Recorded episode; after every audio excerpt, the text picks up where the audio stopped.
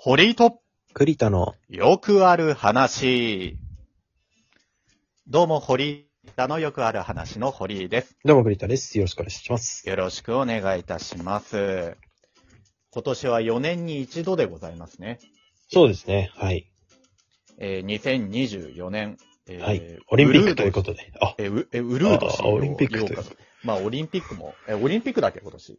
そうで、だってにせんにじゅうだったじゃん。にせんにじゅうか。そっかそっかそっか。オリンピックでございますね。そうねでもごめんね。話題に出そうと思ったのは、ウルード氏の話でした。はい。はい。まあな、だってにがつじゃん今。はい。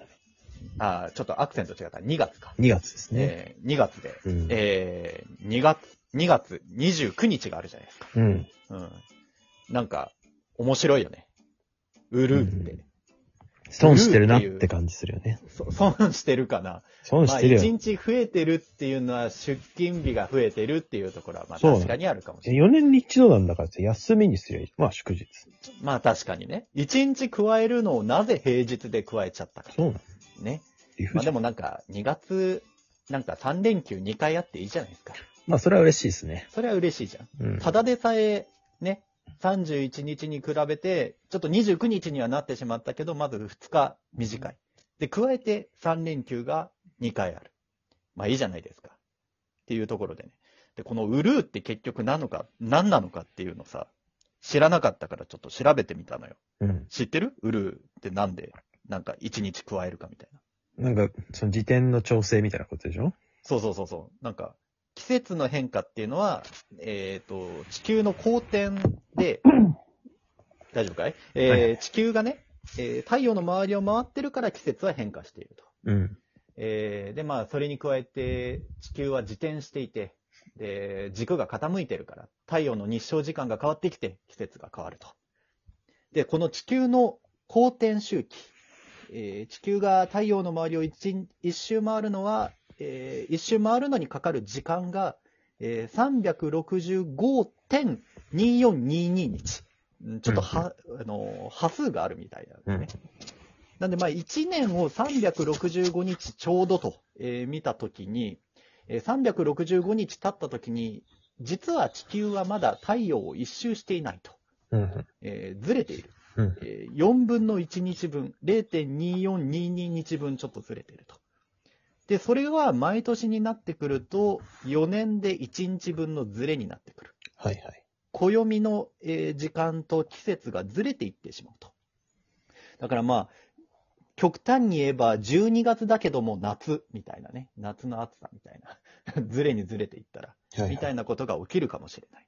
まあ、そのためによねんに一度ウルード氏というのを設けて、いちにち足してるっていうのを、えー、この間調べましたと。はい、なるほどなと。で、ウルード氏とは別に、ウルー病っていうのもあるんですね。面白いね。うんうん、ウルー病は君の業界にも結構関わってくるんじゃない？よく聞くんじゃないの？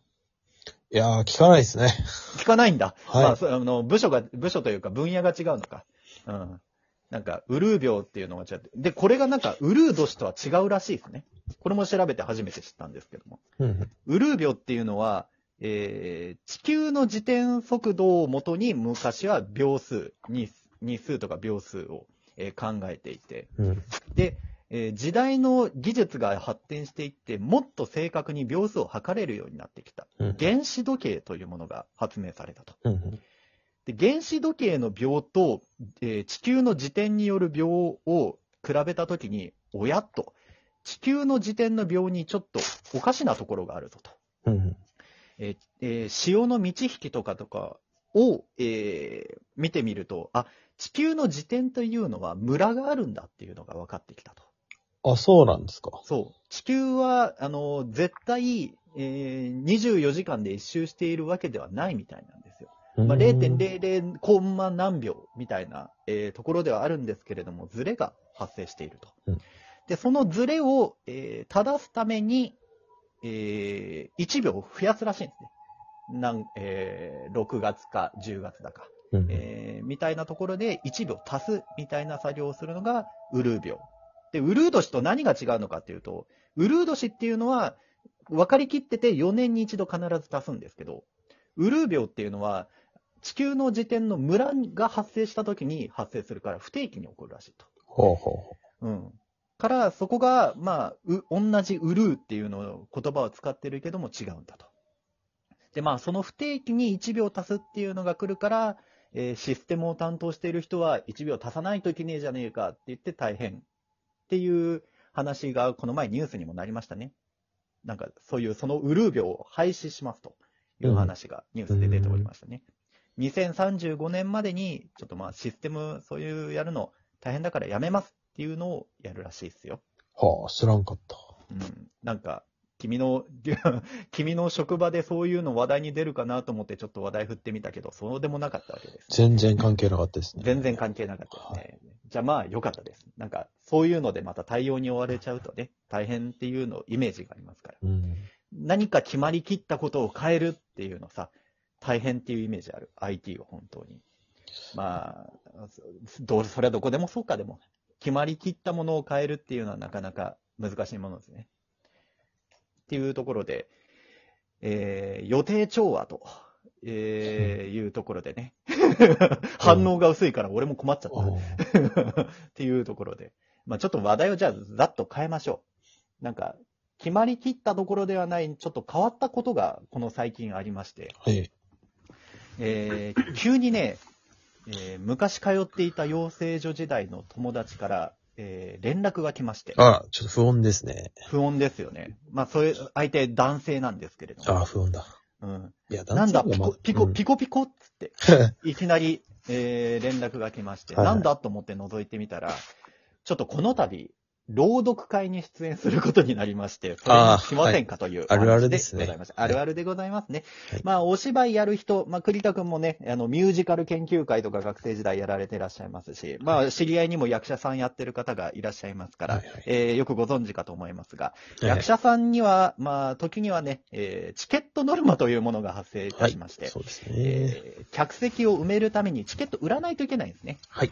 そう。そうまあ、おし、お芝居とか、まあでもそういうのをやるときに、ここね、最近、あのー、勘違いしてたんですけど、お客様がいて、えー、成り立つものね、ありますから、あのー、見てる人の反応も、えー、受け取ってやるのがお芝居でございますから、まあそれはしょう、あの、絶対必要なことであるんですけれども、これが大変ですね。もう、よねんぶりに送ってきたっていうことは、もう相当呼ぶ人いなかったんだろうなとも思いつつね。まあ、小劇場なんてのはね、もう身内でお互いの劇を見に行き合ってるだけの、あの、クソみたいな界隈ですから。そう、そう身内身内でっていうところであるんですけれども。そうなんですよ。なくなった方がいいですね。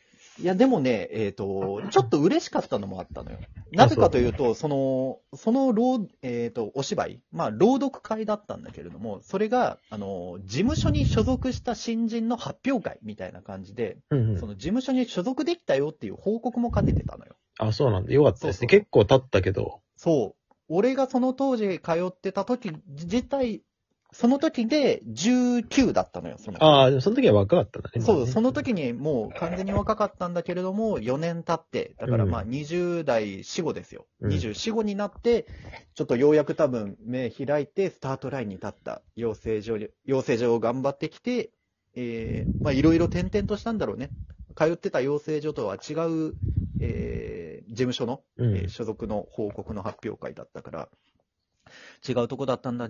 だろうけども、ちょっと感慨深いものもあって、あ、あの時頑張って、同じ頑張ってた仲間が、もうずっと頑張ってきて、ようやく所属したんだって思って。はいはい。で、あの、まあね、普段だったらちょっと断るところ、断ることも多いんだけれども、うん、そちらはちょっと参加しようかなと思って見てきまして。うんええ、で、まあ、ね。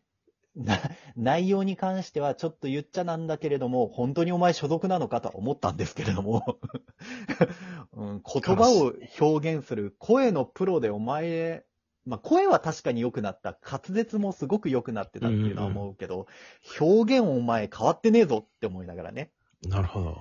で、まあ、その、やめてしばらく経ってる俺が思うぐらいだから、指導している人たちもちょっと頭悩ませてるんじゃないかなとも思いながらね。うんうんうん。けどまあ、そんな人でも所属できちゃうんですね。所属ができます。っていうかまあ、そっからなんだろうなとも思った。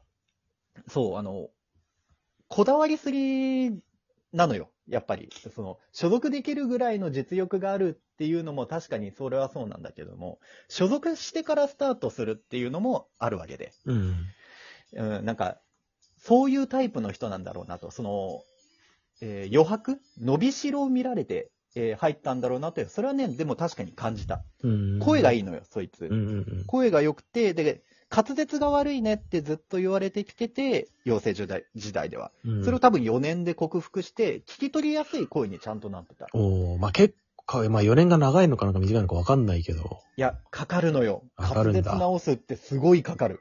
めちゃくちゃかかって、うん、一生治らない人もいるぐらいって言われていて、うんうん、でその中であのちゃんと克服していた。ああすごいね。でその声優さんとか声の仕事で何が一番大事かって聞いて。た時に養成所時代にね、うんうん、なんか芝居とかもそう あの、あるかもしれないけども、一番大事なのは、えー、声がいいことと滑舌がいいこと、うん、これこのふたつさえあれば一旦仕事は来るって言われてる、ね。ああそうなんだ。まあ演技はまあね、そうね、花澤香菜ちゃんも最初はね棒演技でしたからね。そうもうそこからそこからっていうところがあるので、そのスタートラインにちゃんと立ったんだなっていう意味で。そうなんですか。なんかあの時頑張ってた。俺も頑張ってたらそうなれたのかなっていうちょっと悔しい気持ちもね、うん、ありつつ、少しちょっとあのそれ以上に上回る気持ちで嬉しい気持ちもあった、うん、仲間が頑張って形になったんだなっていう感動の方があって、まあ、ちょっと中身は置いといてそういう感動がありましたね。違うところで感動を感じましたけれども、いい話ですね。はい。まあ、そういう決まりきったところじゃないですが、そのなんかプラスいちになるようなね出来事が最近ございましたというところでございました。はあえー、いい人ですね君は。私は基本いい人ですよ。ああ素晴らしいですね。いい人だろ。ああいい人ですね。そうだろ。だろなんか押し付けになっちゃいましたが、また次回、えー、お聞きください。よろしくお願いいたします。